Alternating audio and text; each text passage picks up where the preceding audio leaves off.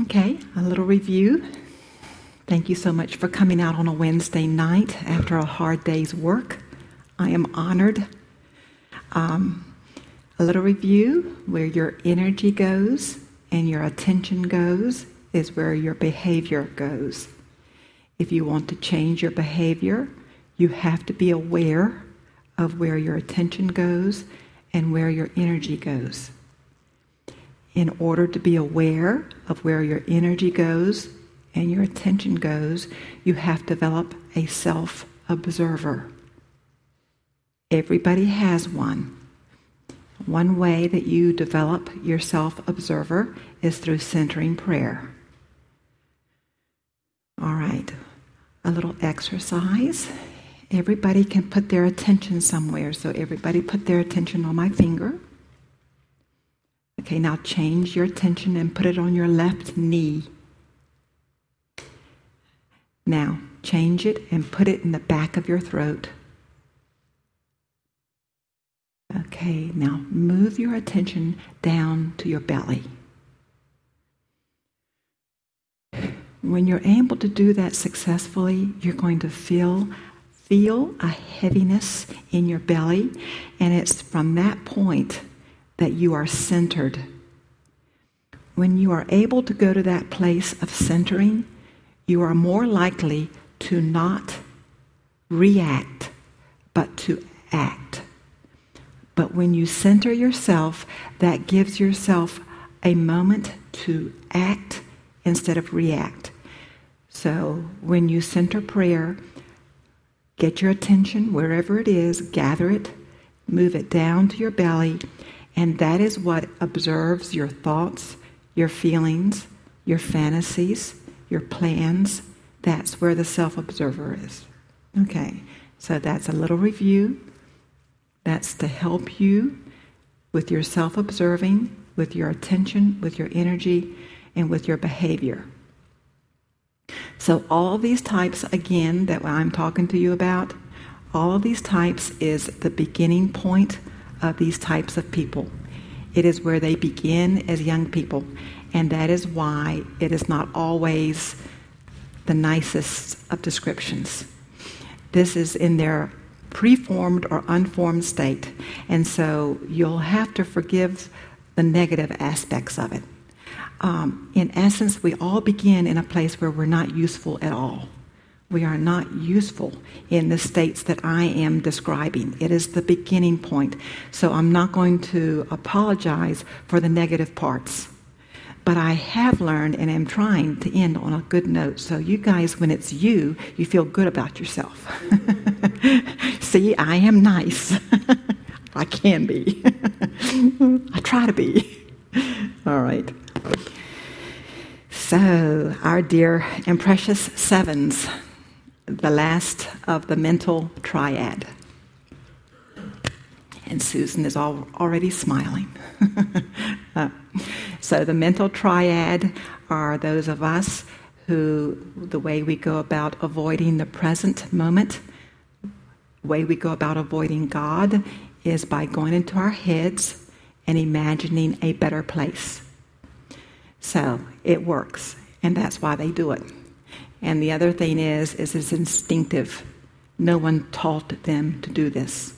This is what's so amazing about our types. No one taught us to do this. And it is so instinctive that we think everybody does it.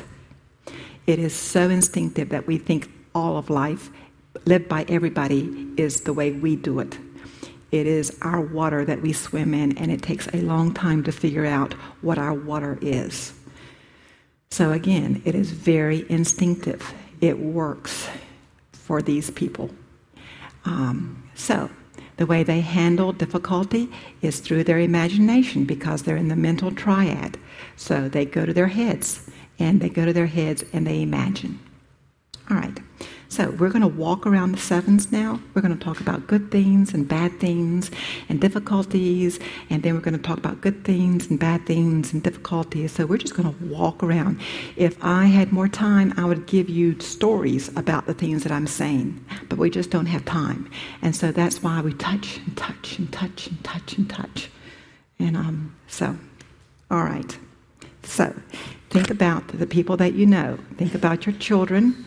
Think about yourselves. Think about your spouses. Think about your friends. Think about your relatives. And see who you know that is seven like. All right. The seven's worldview. The world is full of opportunity and options. They look forward to the future. They seek stimulation and peak experiences, and they avoid limitations at all costs. They want to keep the energy up. They like leaving parties while it's still interesting. They experience joy in the mind. They experience joy in options. They plan possibilities and they imagine ideas. They replace deep and painful feelings with positive alternatives like talking, planning, and imagining. They actually confuse reality with ideas. As far as they are concerned, mentally, whatever it is that they are imagining has already happened. In that way, they are quite narcissistic. They can be relaxed, full of good humor, imaginative, sunny, and playful. All of this, though, serves to protect them from anxiety and pain. They feel confident. They say, I can do anything. People think well of me. And when they say to you, we are all equal, what it really means is, you do your thing and I'll do mine. If unchallenged, they have a tendency to feel superior in their giftedness. If they are challenged, they will feel punctured and inferior. So they charm and they disarm. They are good at talking their way out of trouble. But the sevens are fear types. And the way they handle their fear is by moving forward into friendly contact with people, thereby disarming them. Sometimes, in order to avoid fear, they say, I'm bored. So they confuse boredom with fear. And sometimes boredom masks unwillingness. They're unwilling to do something, but they think that they are bored. And when their ability is questioned, they get angry. And they get terrified when their charm doesn't work. They value spontaneity. They love open ended agreements and multifaceted jobs. And they like the beginning and planning stages of a project. They procrastinate about final commitments and about completion. So, again, their personality bias is that the world is full of options, ideas, adventures, and plans for a bright future. But their real pleasure is mental. Their mind hungers for experiences. Good times are remembered, and the bad times simply fade away.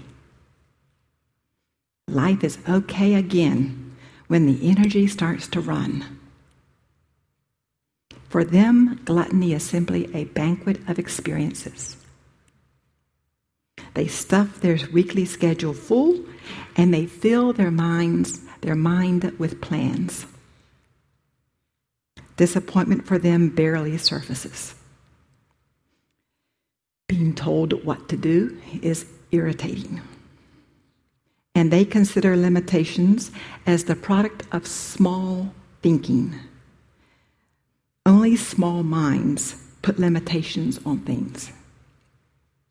Rules are annoying, and besides that, they're probably unimportant. And if their options start to shrink, they feel like they are dying. and suffocating. So, in order to grow, sevens have to learn how to stay with their pain instead of leaving it. They will grow by dealing with pain. But for them, the idea of life is to stay excited and joyous.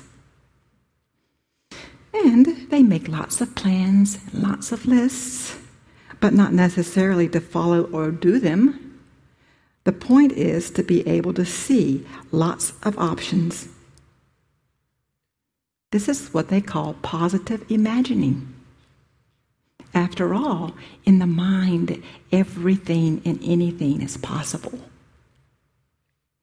And physical existence just can't match the pleasure of the mind. They can actually be uh, impatient with genuine accomplishment because it's just not as interesting as they imagined it would be. Now, again, the five, six, and sevens are the fear types. And for the sevens, the hallmark of fear for them is ambivalence about authority and procrastination. So again, five, six, and sevens wrestle with authority and wrestle with procrastination, but each for a different reason. Sevens procrastinate because they take on too much. Good ideas will stimulate a tree of mental associations, and the possibilities are endless. And a finished project invites commentary and criticism, whereas ideas are freely circulated and enjoyed. After all, broken equipment, angry competitors, and back pain are simply never a part of the imaginings. Type 7s are self referencing. Several types of the Enneagram system have narcissistic tendencies. The 8s, for example, could be called hard narcissists.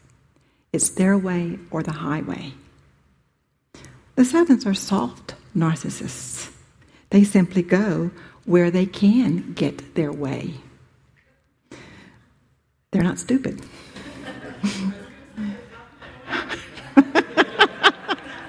and if you're a seven, there's nothing wrong with any of this.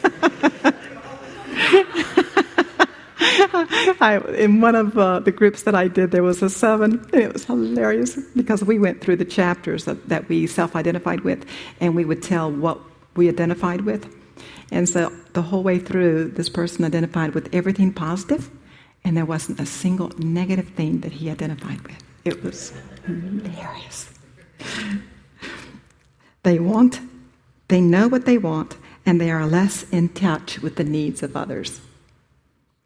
Seven assumes that what pleases them would please anyone. How could it be otherwise? After all, this is fun. So they're often shocked when their actions are called into question. And they think of themselves as sensitive to other people. But the truth is that people who disagree with them are simply limited and therefore dismissed. They move from one positive experience to another, and this reinforces the belief that the people around them share their vision. So, initially, it is difficult for sevens to see how pleasure could possibly be destructive. And as a result, guilt rarely enters the picture. Now, for them, reframing means putting a new context around an event. It is a mainstay of their optimistic outlook on life. I'm going to read you an example in this book. By the way, again, I am using these two books one by Richard Rohr, The Enneagram, A Christian Perspective, and The Enneagram in Love and Work by Helen Palmer. This is an example of the mind of a seven. I once talked to a seven about the pollution of the San Francisco Bay, and this was his answer. I see the butterflies on a trash pile rather than the pile. A trash pile isn't permanent, So I start planning what to do with the garbage. The pile itself becomes instructive, and the message interests me. It's compost. It plays a part in the cycle of creation and destruction. It links butterflies with this conversation and with humanity and the rest of life. Composting is a task that can rally people. The community could focus here. It's not that garbage has suddenly become sightly, it's that, in my mind, it has become a reason for people to get together. now that is a seven. Oh, what a hoot. So these are the techniques that sevens use to avoid painful reality. As I said, reframing. That example is what you call reframing. to the nth degree. they simply make another plan. If anything gets too painful, we'll change the plan. Ah, distracting. We'll simply distract ourselves. We'll go to a new place in our mind. We will reframe the event as interesting. So if they experience some pain, it doesn't become painful, it becomes a growth experience. And interestingly enough, then it becomes a concept and not an emotion. So they have solved that problem. They don't have to feel it because they took it and made it into a concept and they don't have to feel it. So it doesn't feel like you're avoiding pain if you just simply put it on the back burner. There's nothing wrong with that. you just don't dwell on it. Isn't that common sense? Isn't that what everybody does? So, this ability to shelve, shelve negative experience has its pros and cons. They forgive easily, they can raise people's spirits. But on the downside, it is hard for them to be found wrong, and they have trouble dealing with difficulty. Now, sevens never turn into a type five, but when they are pressed to make a commitment, they often withdraw and appear five like because they are considering their options because commitments are very scary for them. So, sevens who are offered the security of a good choice may look contracted and somewhat miserly. Even a good choice feels terribly limiting in comparison with all the possibilities of an imagination. So, commitment feels like they're giving away all their options. And to settle for so little feels like a terrible limitation. Under pressure, sevens move to a type one in the, par- in the, in the aspect that it becomes, they become a judgment mind. And they turn towards comparing themselves with others. But their version of a judging mind is centered on deprivation. Seven's judgment concerns curtailment of pleasure rather than an ethical consideration which is typical of ones. Sevens don't waffle or look for loopholes when they are fully committed to a difficult task. Things actually get finished and they get perfectly finished. Now, sevens in relationship have a problem, and the problem is getting the sevens to see the problem. The ideal mate for the seven is someone who adores the seven and will keep the seven company while he or she has a good time. so, I think I can do that. Sevens want high levels of stimulation, adventure, and multiple options of activities. They want to be with partners who mirror their own high self image. And they can be quite pleasant if you admire them. but they will ridicule you and discount you when you challenge them or place them in an inferior position. They are acutely sensitive to boredom and repetition. They can adopt new interests and maintain a charming lifestyle to keep the spark alive. And they know how to go with the flow. They love to cycle in and out of encounters with people. They like arriving on a high note and leaving with good feelings. And then they can return when the flow brings you back together again. But expect the sevens to get angry if the flow is interrupted. They don't want to be brought down by someone of lesser minds. They can live in a committed relationship for decades and actually still be uneasy about the idea. They will want to do many different things with you, and they will support your dreams and your activities. So, in a partnership, they have been described as upbeat. They are independent, self directed, and they pursue many interests. They have trouble staying with negative emotions. It's almost impossible for them to sit down and feel bad.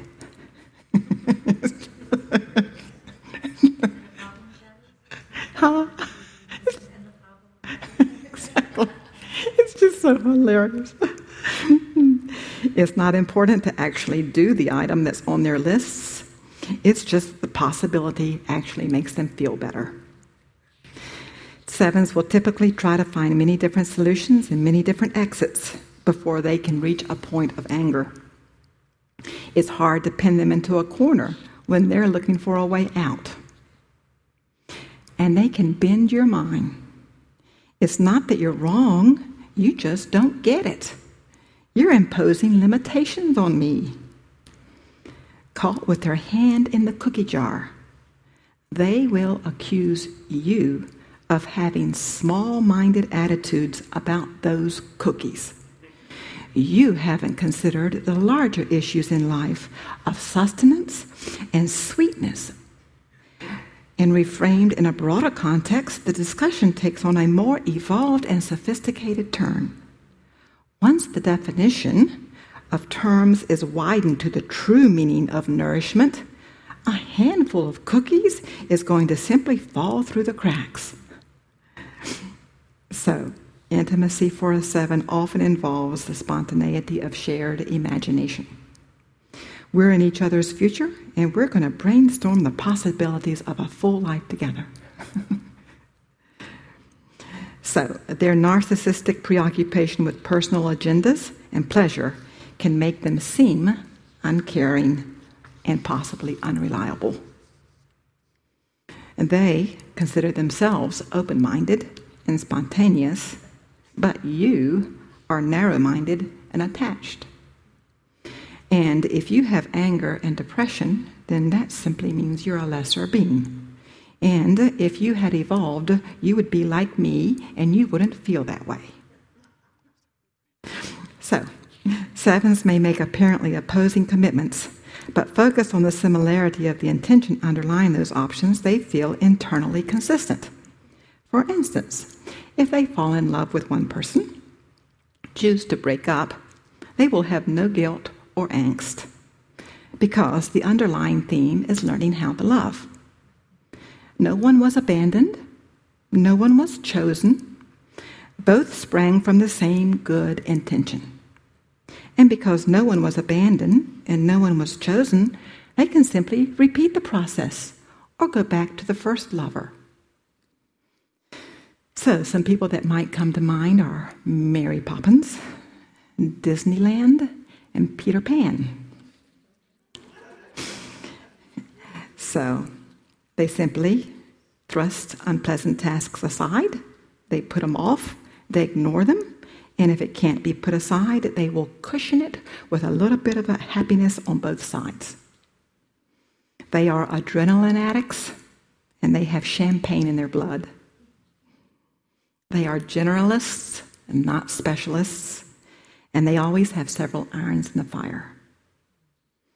They equate depth with pain, and so they avoid commitments that require too much depth. By nature, they are anti authoritarian, and they also don't like subordinates because both create conflicts, and conflicts, as we well know, are painful. So, happiness and joy again for the seven is in the head. just as horror filled scenarios are in the heads of the sixes. And like threes, they are in danger of ego inflation, an exaggerated positive view of their own position. Threes can refuse to see failures, but sevens can refuse to feel pain. So, Richard Rohr tells of a story that when he goes on retreats, often when he starts to talk about the need to confront the dark side, the priests in the back who are Irish and who are seven start cracking jokes because that's their way of dealing with the uncomfortableness of conflict and the dark side. The way they handle it is by distraction, and the way they distract is through jokes. He says he sees that often. It's hilarious. So, just like sevens are optimists, the sixes are pessimists. And interestingly enough, optimism and pessimism are opposite sides of the same coin.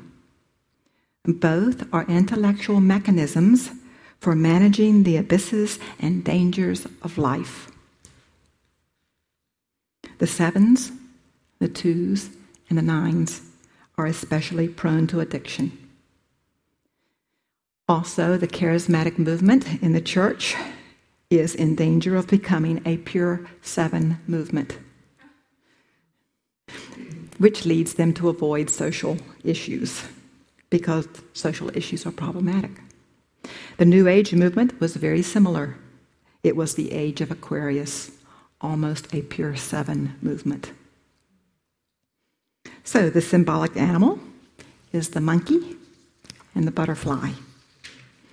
The monkey leaps from branch to branch, so sevens are always searching for new adventures and new pleasures. The seven, the beauty, the butterfly is beautiful and light and the redeemed seven is beautiful and light. The seven country is Ireland. They have a pub on every corner. At their funerals, they dance. The color is green, the color of life. Mozart was a seven. The movie um, Medius, is that it? Amadeus. Um, Actually, when uh, his circumstances were the worst, is when he wrote the lightest music. And interestingly enough, when his life calmed down intermittently, those are when he wrote his saddest music. The reason why that works is because when external circumstances provide enough security and acceptance, a seven sometimes dares to confront the dark side. So when his circumstances got well and nice and good was when he was able to write things that were more dark, interestingly enough. So the gift of redeemed sevens is sober joy. This joy can become authentic and deep if it doesn't lose itself in superficial addiction to pleasure. Anyone who wants to put on a really beautiful celebration should hand over the responsibility for it to a seven. And anyone who wants to celebrate a liturgy that makes people cheerful should have a seven work on it. Among the life tasks, the life tasks of the sevens is to get wise to their over hasty rationalizations. They can reach the stage where, because of all the planned and organized joy they are no longer capable of rejoicing spontaneously and from the heart. Sometimes they become peculiarly pig headed and tense in their efforts to avoid pain. So it is important for sevens to find a way into deep self acceptance by discovering that they have already been accepted by God then they can live realistically in the beautiful and painful present instead of fleeing by daydreaming into the future. and I will, as promised, end on a light note. Sevens radiate joy and optimism. They feel childlike astonishment and experience life as a gift. They give the impression that there's enough of everything beautiful and good. They can pass this enthusiasm on to others. They help others see and enjoy the sunny side of life. They have an infectious sense of humor and they can laugh at themselves. And when sevens turn up, all the children gather around of all ages. So, sevens, thank you for being. Thank you for sharing your life with us. And now I would love to hear from you. What parts of this resonated? What parts did not resonate? Who do you know who is a seven? Is this what you know about them? Is this how you experience them?